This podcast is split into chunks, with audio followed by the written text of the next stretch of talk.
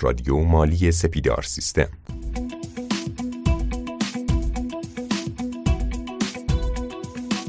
سلام. مزید آبادی هستم. به نمایندگی از شرکت سپیدار سیستم میزبان شما دوستان عزیز در پادکست 117 هم از سری پادکست های رادیو مالی سپیدار سیستم. میهمان این برنامه همونطور که قبلتر هم قولش رو داده بودیم جناب آقای دکتر نیما آگاهی هستند که روی خط اومدن تا بتونیم تو این قسمت در خدمتشون باشیم. آقای دکتر اگر صدای من رو میشنوید من سلام عرض می‌کنم. سلام و عرض ادب دارم خدمت شما و شنوندگان عزیز این پادکست در خدمتتون هستم. سلامت باشید. دوستان شنونده اگر پادکست قبلی رو گوش داده باشن می‌دونن که ما اومدیم در خصوص نحوه آموزش و محورهای آموزش در بازار بورس صحبت کردیم. گام های مختلفش رو با همدیگه مرور کردیم و در آخر رسیدیم به موضوع مدیریت سرمایه. تو این قسمت قرار هستش در خصوص مدیریت سرمایه در بازارهای مالی صحبت بکنیم. آقای دکتر ما در خدمتون هستیم. گوش میدیم. ارزم به حضورتون که می‌خوام از اینجا بحث رو آغاز بکنم که بحث مدیریت سرمایه بحث خیلی پیچیده ای نیست ولی متناسب با شرایط کشور ما و آنچه که تجربه کردیم در حداقل این مثلا 20 سال اخیر که یک شرایط تورمیه و همه اقلام که دورور ما هستن رو روز به روز می‌بینیم که دارن گرون میشن. خیلی اون درک عمیقی از بحث مدیریت سرمایه وجود نداره. حالا عبادش رو باز بکنم متوجه این مقدمه خواهید شد. اول بحث مدیریت سرمایه رو تو حوزه سرمایه گذاری صحبت می‌کنم و بعد وارد بحث بازار مالی و بورس خواهیم شد. تو بحث مدیریت سرمایه نکته اساسی و کلیدی که ما می‌خوایم بهش برسیم اینه که اون سرمایه گذار در زمان سرمایه گذاری متوجه یه سری مفاهیم اساسی باشه. مثلا مفهوم عمیقی از درک ریسک داشته باشه. من خب تعاملم با مخاطبینی که در حوزه سرمایه گذاری علاقمند به حضور هستم متناسب با کارم زیاد. و یکی از مهمترین چالش ها اینه که خیلی از افراد یک درک عمیقی از ریسک ندارن. یعنی اینکه احتمال داره من با این شکل سرمایه گذاری زیان بکنم و چه زیانی رو توانایی تحملش رو دارم و اصلا از چه جنسی هستم همچین دیدگاهی وجود نداره. حتی خیلی از افراد شناخت دقیقی از خودشون ندارن. یعنی از نظر روحی حالا تیپ شخصیتیشون رو نمی‌شناسن که آیا من آدم ریسک پذیری هستم ریسک گریزی هستم. و شاید مثلا فرض بگیرید مفاهیم ریسک توی بازار ما درکی که عموم افراد دارن اینه که من کمتر سود می‌کنم. ولی پیشورز سود رو همیشه برای خودشون می‌بینن. و این خیلی خطرناک پس یکی از نکاتی که ما توی بحث مدیریت سرمایه دنبالش هستیم اینه که اول سرمایه گذار بدونه که واقعا من دارم چگونه در این بازار رفتار می‌کنم و اون رفتار من خودش رو در این بحث مدیریت سرمایه من می‌تونه کاملا نمود داشته باشه و در واقع نشان بده. یکی از بحثایی که چالش باز ما داشتیم در موردش و همین اخیرا سعی می‌کنم از مصداقهایی که در واقع خیلی عمومی بوده تو جامعهمون و زیاد استفاده شده استفاده کنم که افراد ذهنیت داشته باشن. یکی بحث پول مازاد بوده. خیلی میشنیدیم که حالا حرفه ترها در بازار بورس می‌گفتن که دوستان عزیز لطفا پول مازادتون رو وارد بکنید. ولی امروز که بازارها منفی هستن میشنویم که افراد خونه فروختن اومدن ماشین فروختن اومدن پول جهیزیه آوردن.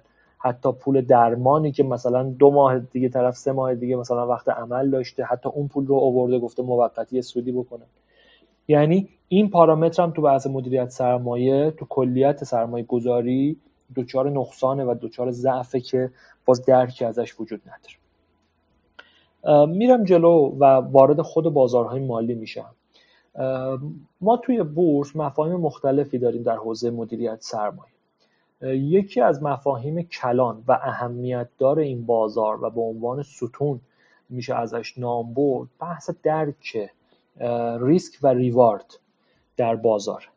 یعنی میزان خطرات احتمالی و میزان پاداش ها و منفعت های احتمالی رو شما بتونی ارزیابی بکنید حالا اگر شما مسلط باشید به دانش تکنیکال می‌تونید ارزیابی بکنید. از این معامله که من دارم واردش میشم چه مقدار انتظار سود دارم و چه مقدار انتظار زیان دارم این یعنی چی؟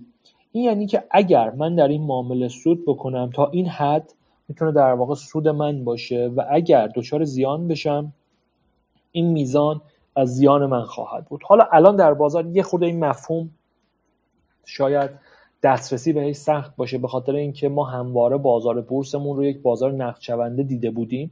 ولی امروزی که داریم صحبت می‌کنیم شاید در صفهای خرید و فروش وقتی قفل میشه اون نقد شوندگی اصطلاحا زیر سوال میره و خیلی از مواقع اون حد سود و اون حد ضرر رو رعایت کردنش کار سخت و پیچیده ای میشه و اصطلاحا میشه گفتش که شاید دستیافتنی نباشه. ولی می‌خوام با یه مستاق وارد این بحث بشیم و با هم دیگه مرور بکنیم. تو پادکست قبلی در موردش صحبت کردم. گفتم افراد فکر می‌کنن که حرفه ها خیلی بهتر پیش بینی می‌کنن و این درصد پیش بینیشون بالاست. و همونجا متذکر شدم که اتفاقا حرفه ها در مدیریت سرمایه این رو پوشش می‌دهند و اون بخش مدیریت سرمایه هست که اینها رو به سود میرسونه نه بخش پیش بینیشو اگه بخوام وارد مستاق بشم مثال می‌خوایم بزنیم. شما فرض بگیرید که قصد سرمایه گذاری 100 میلیون تومن رو دارید. اصلا می‌خوام خیلی چی میگن عادی تر در نظر بگیرم. اصلا شانس شما برای سود یا ضرر پنجاه پنجاه. هیچ تخصصی ندارید. صفر مطلق. یعنی شما سکه میندازید و بر اساس شانس دارید خرید می‌کنید. طبیعتا خب احتمالا این ریسکتون رو هم در واقع پنجاه پنجاه است. ولی اتفاقی که میفته اگر شما با مفاهیم مدیریت ریسک آشنا باشید یکی از ساده ترین مفاهیم میگه مثلا من در بازار مالی وارد معاملاتی میشم که شانس سودسازی یا ریواردش سه واحده و شانس در واقع زیانش یک واحده. در این حالت در صورتی که من وارد معاملات بشم با فرض همون 100 میلیون و مثال 50 درصد موفق و 50 درصد ناموفق من عملا 50 میلیون از پولم وارد معاملاتی شده که به ازای سه واحد سود می‌کنم. یعنی در واقع 150 میلیون تومان می‌تونم سودسازی داشته باشم. و در معاملاتی که زیان ساختم 50 میلیون چون 50 درصد موارد بوده وارد اون شدم و به ازاش یک واحد زیان ساختم و عملا 50 میلیون منفی هستم. و ارزم به که جمع این دوتا میشه 100 میلیون مثبت برای شما. یعنی یک صد میلیون سرمایه شما 100 میلیون تومان براتون آورده داره با یک مدیریت سرمایه درست با شانس 50 50 و بدون در نظر گرفتن توانایی شما. حالا هر چقدر که توانایی شما سطحش بالاتر بره احتمال پیش بینی های درستتون مثلا به جای 50 50 میشه 60 به 40 که خب این عدد بسیار جذابتر و مثبتتر میشه. ممکنه بشه 70 سی. پس یه بار دیگه روی این تاکید می‌کنم. آنچه که شما رو متفاوت می‌کنه و آنچه که شما رو جدا می‌کنه از اون توده افراد بخش پیشبینی صحیح شما نیست. درک درست شما از مدیریت سرمایه است. این مثالی که زدم یکی از ابعاده. حالا ما بودای دیگه ای داریم. ولی می‌خوام این نکته رو برسونم. ما قصدمون اینجا این نیست که مثلا آموزش مدیریت سرمایه بدیم. هدفمون اینه که مخاطب ما ذهنش متوجه این بشه که آنچه من تا الان از بازار متوجه شده بودم یک جریان دیگه بوده. ولی در نقطه کور دید من چیز دیگه وجود داشته که من خیلی بهش توجه نمی‌کردم ولی اصل مطلب از اون نشأت می‌گیره و از اون حاصل میشه. من این رو قول میدم. دوستان عزیز اگر تمرکزشون رو بذارن رو بحث مدیریت سرمایه و بتونن توی این ما قصه خودشون رو رشد بدهن به مراتب نسبت به افرادی که پیش بینی صحیحی دارن شانس بیشتری دارن. من خیلی از افراد رو می‌بینم. یعنی همین امروز اگه بخوایم مثال بزنیم خب ما توی این شرطمون این رو رعایت می‌کنیم. یعنی ما افرادی که حالا در کنار من هستن خود من و دوستانی که تحلیلگر حرفه‌ای هستن همیشه این رو در نظر می‌گیرن. خیلی بارها شده ما معاملاتی داشتیم که می‌دونستیم فلان سهم سود خوبی خواهد داد. فلان سهم بازدهی خوبی خواهد داشت رشد خواهد کرد ولی چون نقطه ورود خوبی نداشته چون ارزم به حضورتون که اون ریسک به ریواردش منطقی نبوده ما وارد اون معامله نشدیم. یعنی اصطلاحا اون شانس رو از دست دادیم. ولی به احتمال فراوان اگر به یک تازه وارد این موضوع رو بگیم که این می‌تونه رشد بکنه فارغ از اینکه در چه نقطه قرار داریم وارد اون میشه و اون رو خرید می‌کنه. همون اشتباهی که خیلی از دوستان در اوج قله بورس انجام دادن تو محدوده های مثلا شاخص دو میلیون وارد خرید شدن بدون اینکه توجه بکنن که اگر بازار بخواد مثلا اصلاح بکنه من چه میزان ریسک و چه میزان ضرر رو می‌تونم متقبل بشم و با چه پلنی برای رشد دارم وارد میشم؟ یک معاملهگر حرفه‌ای هیچ موقع در اون نقاط وارد نمیشه. به هر حال یا از اونجا به بعد بازار مثبت خواهد بود که اون فرد برای خودش این توجیه رو داره که این معامله من نبوده. جنسش از جنس معامله من نبوده و سودش مبارک هر کسی که توی این معامله بوده و ارزم به حضورتون که ازش بهره مند شده.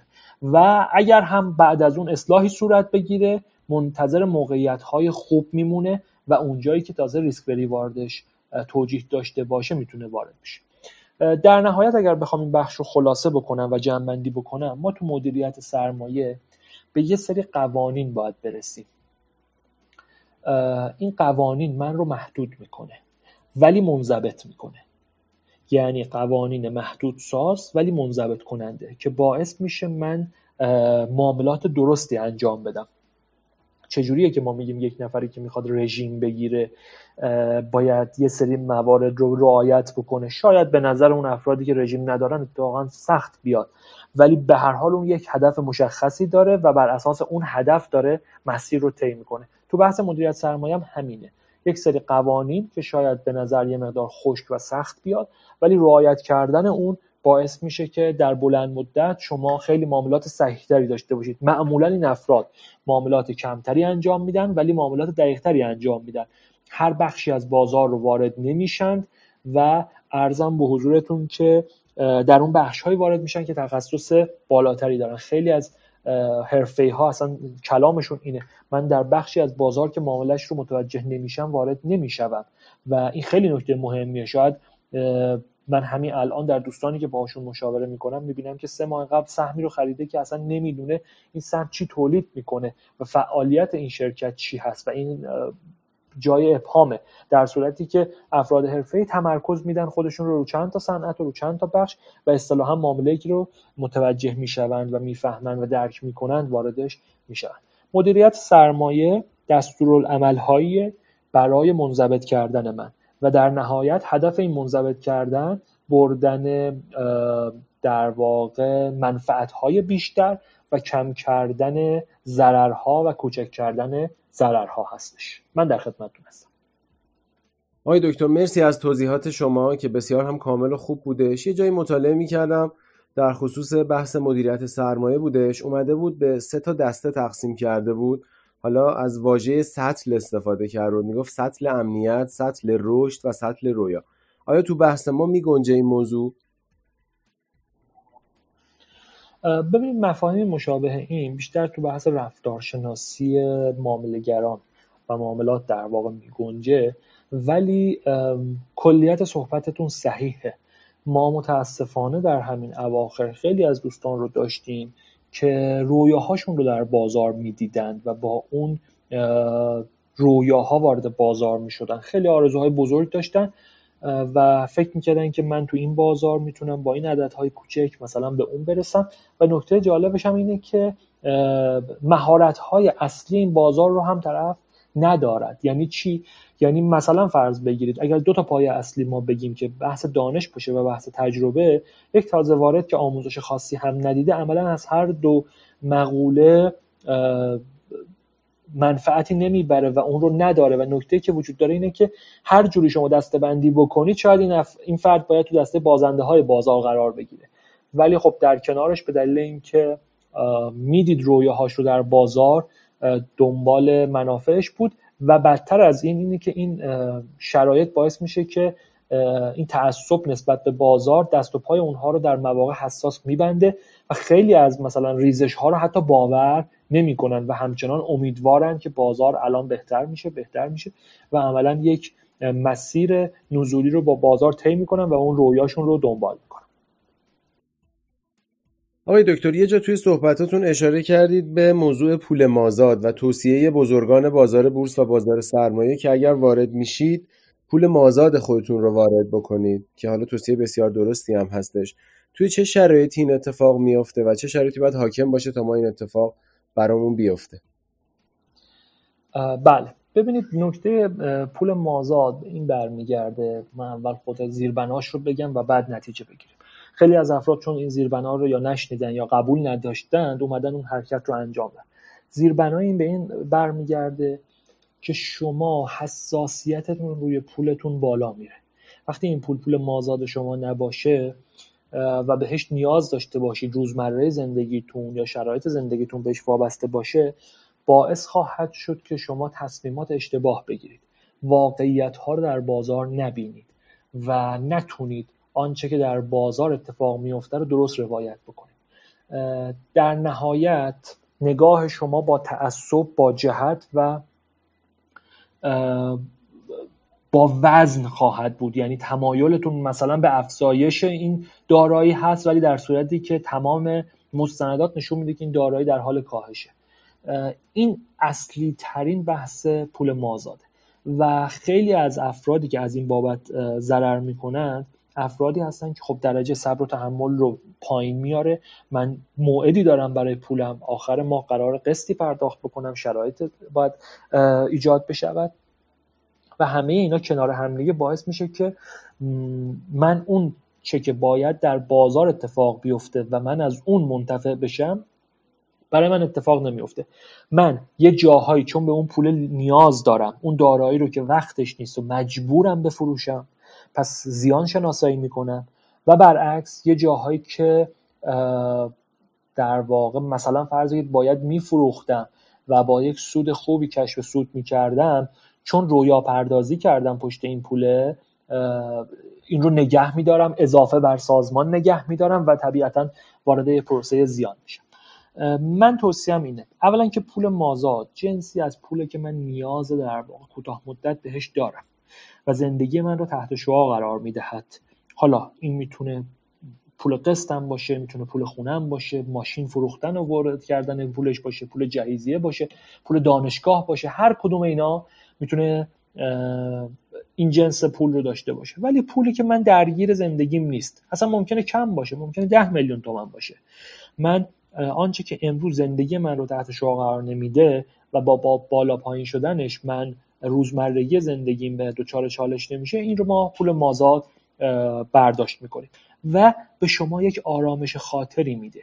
ببینید تا زمانی که شما معاملاتتون رو در بازار نبستید اصطلاحا سود یا زیان رو شناسایی نکردید. آنچه که شما دونه مودار می‌بینید یه عدده و مادامی که این پولتون در بازار هست هنوز شما شناسایی سود یا زیان انجام ندارید با این دیدگاه به شما یک آرامشی حاکم خواهد شد که برای من اهمیتی نداره. حالا مثلا ده تومنم. در کوتاه مدت بشه 8 تومن. ولی متناسب با برنامه ریزی که من کردم مثلا در بلند مدت این پول من 15 تومن خواهد بود. حالا فرض بگیرید یه نفری که این 10 تومن رو وارد کرده برای یه ماه دیگه 12 تومن هم نیاز داره. الان دارایی شده 8 تومن. خب این استراب استرس باعث میشه که قطعا معاملات اشتباهی انجام بده خارج از منطق خارج از آموزش هاش یعنی دیگه امروز حتی اون آموزش ها هم به داده این آدم نمی‌رسه و چیزی فراتر از اون رفتار می‌کنه و قاعدتا طبق تجربه این افراد در بازار ضررهای هنگفتی رو متحمل میشن. به خاطر همین همیشه توصیهمون اینه. یعنی قبلا هم بوده الان هم اینه. واقعا پولهایی رو وارد بازار بکنید که نیاز روزمره زندگیتون نیست و دچار چالش نمی‌کنه. ممنونم از شما و ممنون از شنوندگان عزیز که وقت گذاشتن و این پادکست رو به پایان رسوندن. آقای دکتر اگه در پایان صحبتی هست میشنویم نه خدافزی شما رو می‌تونیم داشته باشیم. ممنون از شما و دوستان عزیزی که با ما همراه بودن. امیدوارم که مطالب براشون مفید فایده باشه و بتونن ازش استفاده بکنن. شما رو به خدا میسپارم. خدا نگهدار. رادیو مالی سپیدار سیستم رو در شبکه های اجتماعی دنبال بکنید. تلگرام اینستاگرام سپیدار سیستم و نقطه نظرات خودتون رو برای ما ارسال بکنید. خداوند یار و نگهدارتون تا قسمت های بعد